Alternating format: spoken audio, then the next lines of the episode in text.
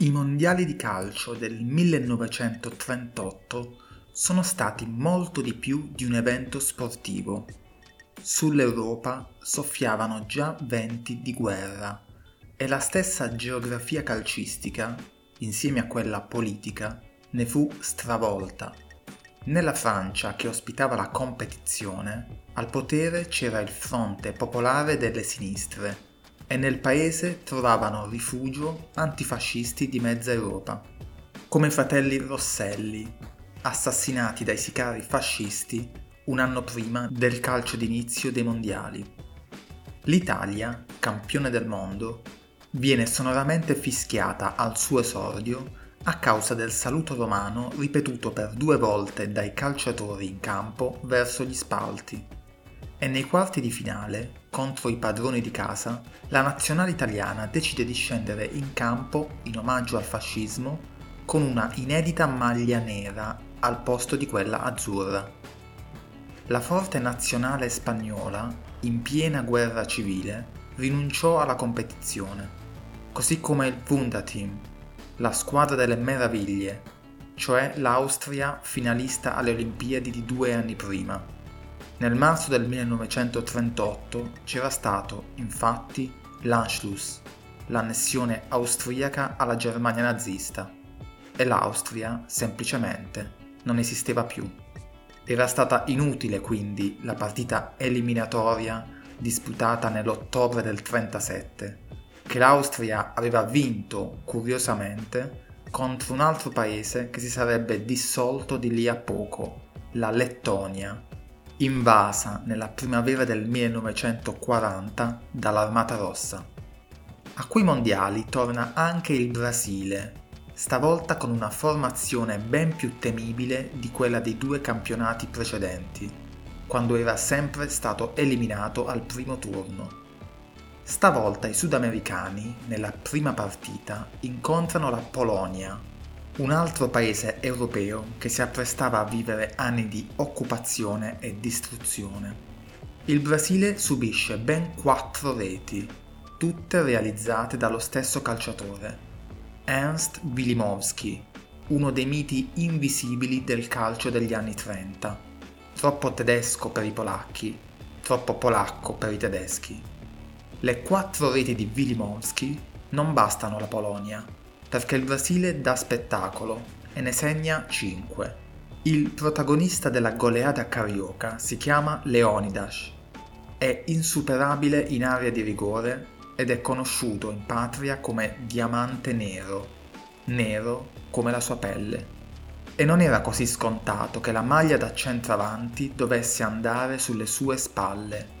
Soltanto 50 anni prima in Brasile vigeva ancora la schiavitù e i calciatori di pelle nera dovettero attendere a lungo prima di poter essere inclusi nelle squadre più importanti del paese, nonostante fossero già sulle spiagge e sui campetti delle favelas di gran lunga i più capaci.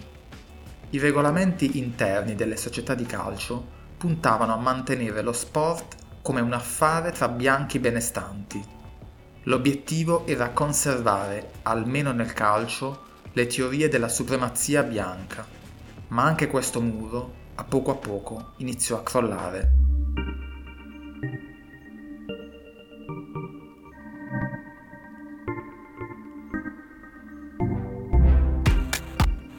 Molti studiosi hanno sottolineato come la nazionale di calcio del 1938 abbia contribuito a rendere la società brasiliana più patriottica, ma anche più aperta e orgogliosa della sua composizione multietnica.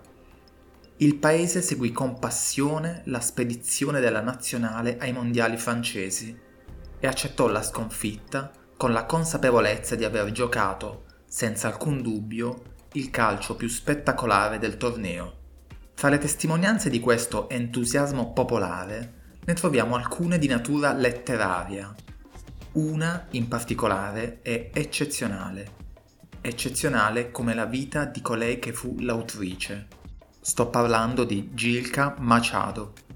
Oggi la ricordano in pochi, Eppure è stata una delle figure più interessanti e all'avanguardia della scena culturale brasiliana del Novecento. Il suo talento poetico si mostrò fin da giovanissima. Poi, tra il 1915 e il 28, pubblicò alcune raccolte che fecero scandalo, sia per il rifiuto delle forme poetiche della tradizione, sia soprattutto per la tematica erotica, per la rivendicazione del corpo e del piacere femminile in una società assediata dal macismo. Soltanto alla fine degli anni 70 l'Accademia brasiliana delle lettere consentì l'accesso alle donne.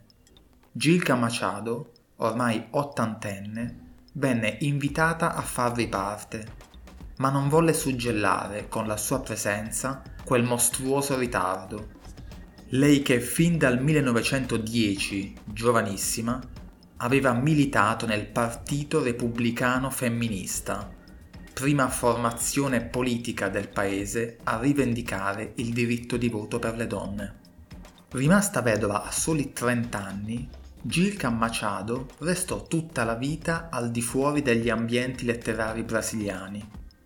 Le difficoltà della vita adulta diradarono le sue pubblicazioni e modificarono sensibilmente anche i temi delle sue ultime raccolte. L'ultima di esse si intitola Sublimação ed esce nel 1938. Il discorso poetico lascia da parte le sensazioni erotiche e si rivolge al mondo esterno, dove, insieme al progresso, la trasformazione disordinata delle città impone anche la crescita della povertà. Sono versi di ispirazione civile che raccontano la vita delle donne afro-brasiliane e della classe operaia. È il caso, ad esempio, dei versi in cui canta il desiderio di stringere a sé quelle mani massacrate, callose sanguinanti che hanno costruito strade e palazzi della nuova Rio de Janeiro.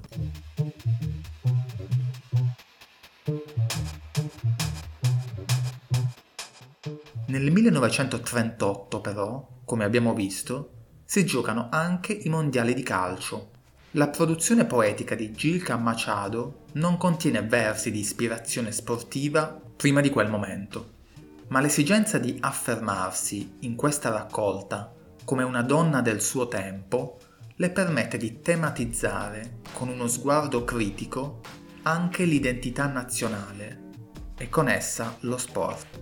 Lo fa rendendo onore a quella nazionale impegnata oltreoceano a mostrare la gioia e la fantasia del calcio brasiliano, rivendicando addirittura il potere di incanto e di pacificazione universale che appartiene al calcio brasiliano, più di ogni altra opera d'arte o di scienza, ma senza perdere di vista l'impegno civile che caratterizza quella raccolta poetica. E infatti gli unici due calciatori menzionati nei suoi versi sono anche gli unici due calciatori afro-brasiliani di quella nazionale.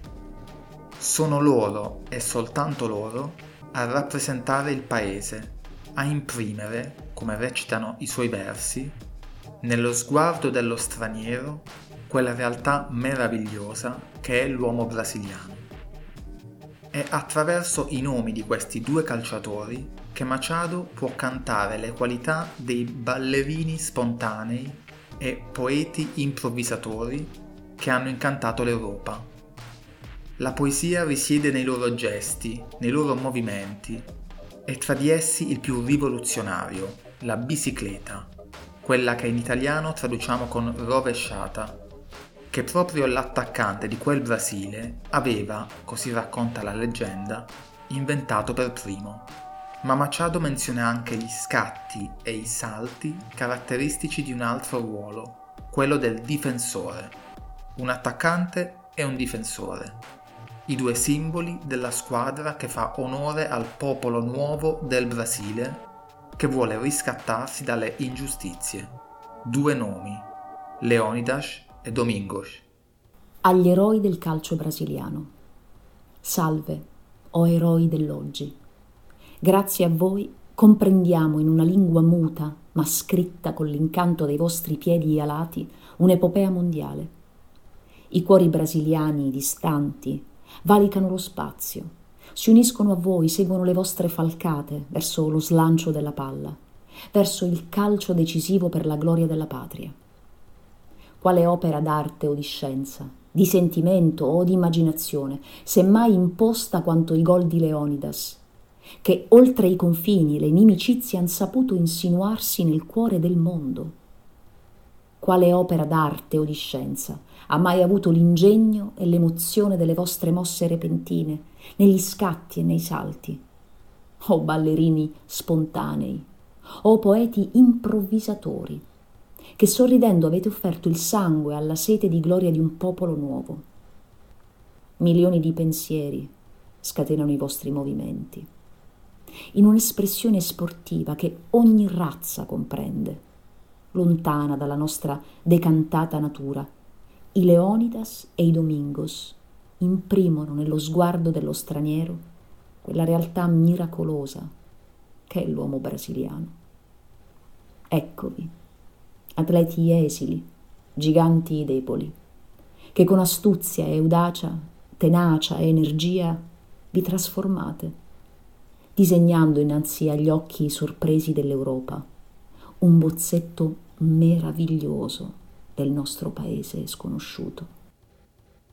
C'è un'altra qualità che Gilca Machado attribuisce ai calciatori della nazionale brasiliana, è il loro sorriso. Ed è evidente che questi versi vogliono proporre un'immagine positiva del futuro del paese sudamericano, un futuro senza razzismo, così come nelle altre liriche della raccolta venivano sconfitte ingiustizie e povertà. Erano quelli gli anni in cui il sociologo Gilberto Freire aveva per primo sottolineato quanto la mescolanza razziale del paese fosse un contributo positivo per la società e lo aveva fatto prendendo ad esempio proprio il calcio. Come abbiamo visto però, era stato necessario superare decenni di discriminazioni. Ce ne fornisce una testimonianza straordinaria lo stesso Domingos, il difensore della nazionale brasiliana del 1938, citato da Machado. Uno dei gesti tecnici che i brasiliani hanno perfezionato negli anni, al punto da renderlo inconfondibile, è il dribbling superare un avversario con le finte e la velocità, senza entrare in contatto con lui. Ma cosa c'entra il dribbling con il razzismo? Secondo alcuni storici, i giocatori afro-brasiliani, quando furono ammessi nelle società di calcio, evitavano accuratamente il contatto fisico con i calciatori bianchi per paura di ritorsioni. Per mantenere il possesso della palla, quindi, dovevano ricorrere all'astuzia e alla velocità.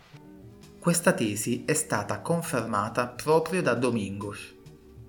Quando ero un ragazzo, ha affermato in un'intervista, il calcio mi faceva paura perché mi capitava spesso di vedere che picchiavano dei giocatori neri in campo solo per un fallo o anche per molto meno.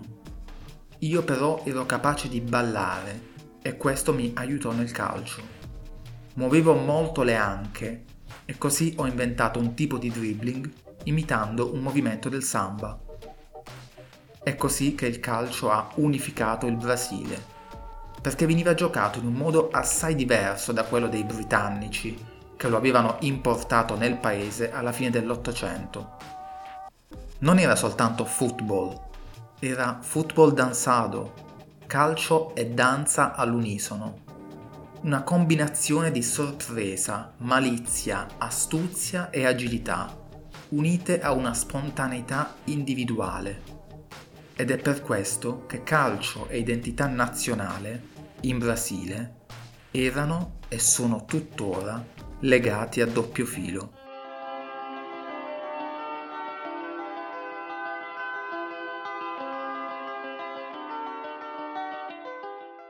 Le vittorie della nazionale in Brasile sono sempre state sinonimo di riscatto. Lo furono anche quei mondiali del 38, nonostante il terzo posto. Ma è sempre rischioso far coincidere l'umore di un popolo dall'esito di una competizione sportiva. perché le sconfitte, poi, lasciano un segno profondo.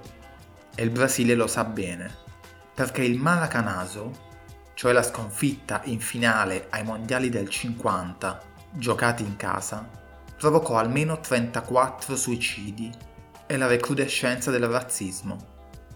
I tre capri espiatori su cui si concentrò la rabbia del paese erano, guarda caso, di pelle nera e il portiere Moasir Barbosa, che pure era stato considerato dalla stampa come il miglior portiere del torneo, vide la sua vita distrutta dall'odio sociale e razziale che lo perseguitò negli anni a venire.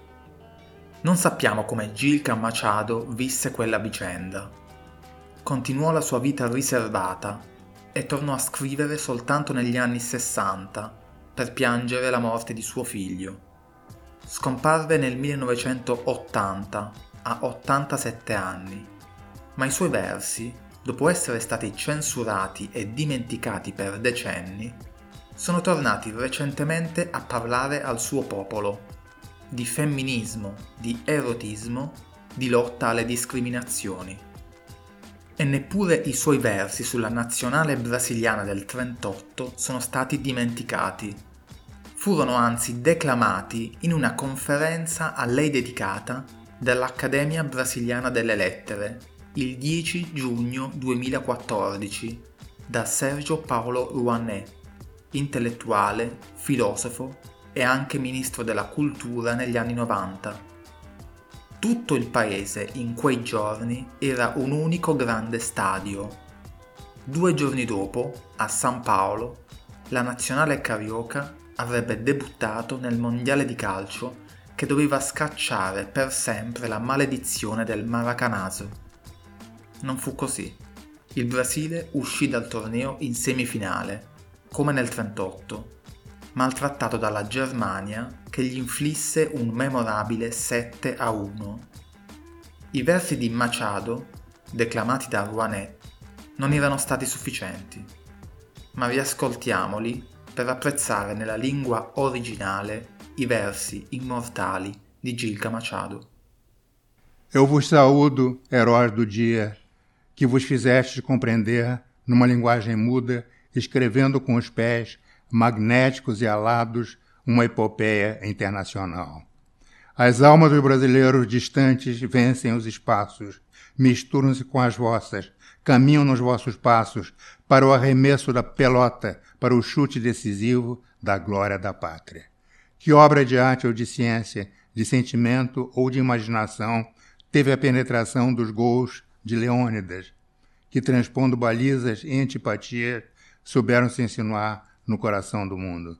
Que obra de arte ou de ciência conteve a ideia e a emotividade de vossos improvisos em voos e saltos? Ó oh, bailarinos espontâneos, ó poetas repentistas, que sorrindo ofereceste vosso sangue à sede de glória de um povo novo. Há milhões de pensamentos impulsionando vossos movimentos, mas portiva expressão que qualquer raça entende, longe de nossa decantada natureza, os Leônidas e os Domingos fixaram na retina do estrangeiro a milagrosa realidade que é o homem do Brasil. Atletas franzinos, gigantes débeis que com astúcia e audácia, tenacidade e energia transfigurai-vos, traçando aos olhos surpresos da Europa um debuxo maravilhoso do nosso desconhecido país.